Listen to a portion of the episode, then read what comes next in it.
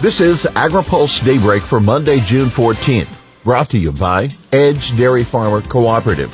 Good morning. I'm Jeff Nalley. Here's today's headlines. USDA moves on animal biotech reform.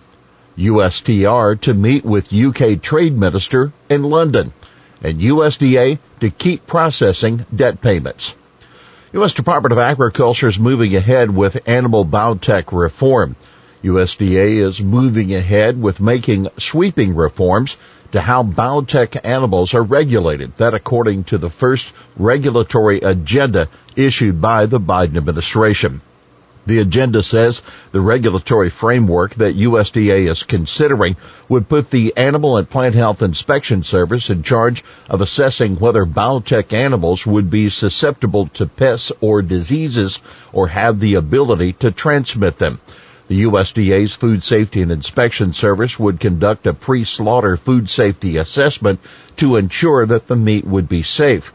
USDA is building off a proposal that the outgoing Trump administration made in its final days. Meanwhile, an advance notice of proposed rulemaking on the labeling of cell cultured meat is expected next month. Separately, USDA says it's going to take action to address concerns about meat and poultry processors' market power with producers. Three proposed rules are being issued in the coming months.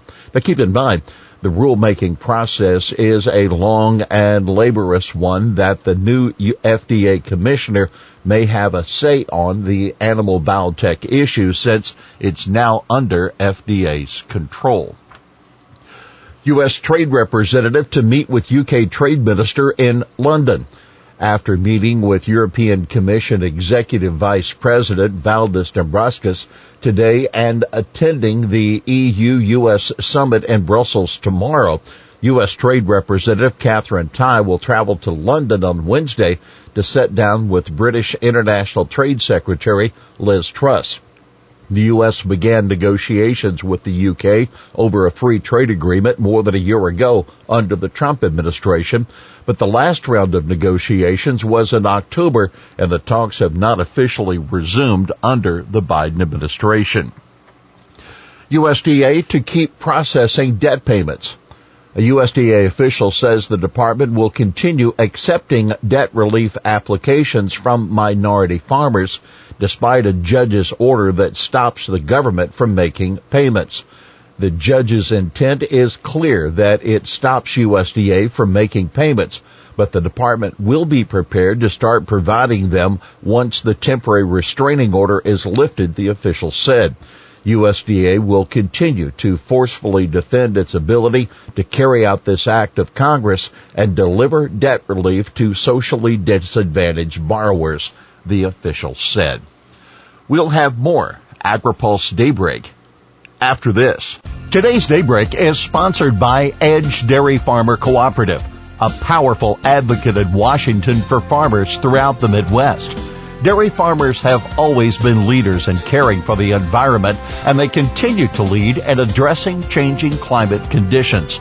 We believe environmentally focused policies affecting agriculture should be guided by farmers grounded in science, driven by the market, and sufficiently flexible to allow for innovation at the farm level.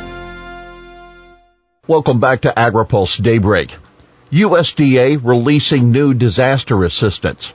U.S. Department of Agriculture will be making more than a billion dollars in payments starting tomorrow under the Quality Loss Adjustment Program and Wildfire and Hurricane Indemnity Program Plus. The payments cover losses that farmers suffered in 2018 and 19.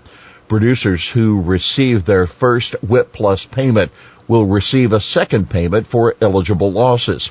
Due to budget constraints, producers received only half of their initial WHIP Plus payment for 2019 crop losses. The second payment will be worth 40% of the eligible payment. A third round of payments may be issued if there's enough money left. Meat processing cyber attack prompts Senate to draft legislation.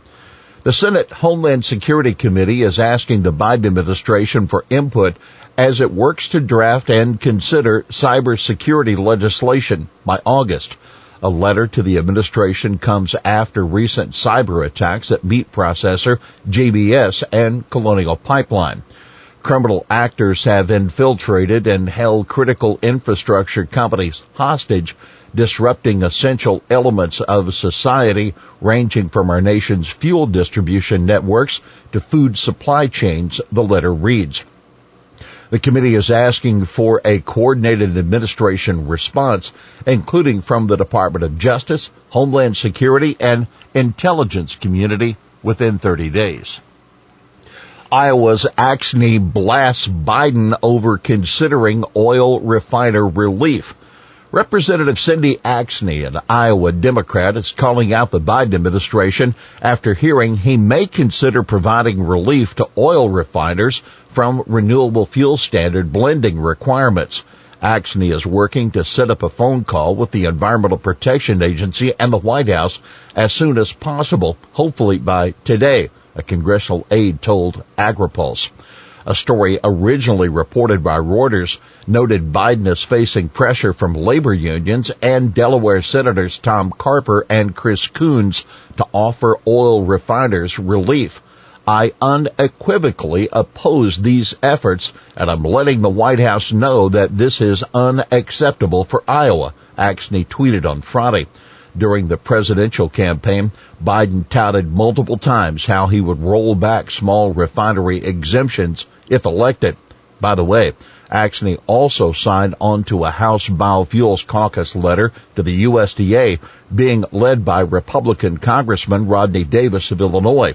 The letter is urging the Ag Department to provide, quote, direct per gallon payments for biorefineries for COVID relief with funds from the Consolidated Appropriations Act of 2021. Colorado legislature passes agricultural worker rights bill. On June 8, the Colorado Senate passed the Agriculture Workers' Rights Bill, SB 21087, after several amendments to the original legislation. In its original form, the bill called on the Colorado Department of Labor and Employment to promulgate rules, quote, to establish the overtime pay of agricultural employees for hours worked in excess of 40 hours per week or 12 hours in one day. As it now stands, the bill allows overtime hours and rules to be determined by the CDLE rulemaking process without specifying when overtime must kick in. Zach Riley, the Senior Director of Public Policy at Colorado Farm Bureau, told AgriPulse, Colorado Farm Bureau worked tirelessly alongside all of Colorado's agriculture industry to create flexibility and recognize the uniqueness of the food and fiber production industry. It was and still is so important that this legislation works for all employees and employers and does no harm to one of the state's largest economic contributors. The original text of the bill was rigid and punitive. Now we believe that compromise can continue to bear fruit in the coming implementation of statute through rulemaking negotiations. The Colorado Fruits and Vegetable Growers Association was also heavily involved in amending the bill. While CFVG was able to obtain some of its desired amendments, it said not only does this bill hurt farmers, it will greatly diminish employee paychecks and will eventually lead to less produce raised in Colorado as growers switch crops or sell to development.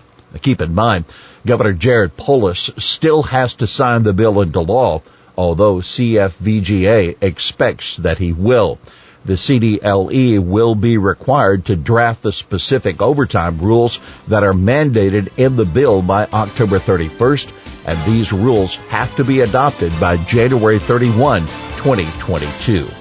Well, that's Daybreak for this Monday, June 14th, brought to you by Edge Dairy Farmer Cooperative. For the latest news out of Washington, D.C., visit agripulse.com. For AgriPulse Daybreak, I'm Jeff Nalley.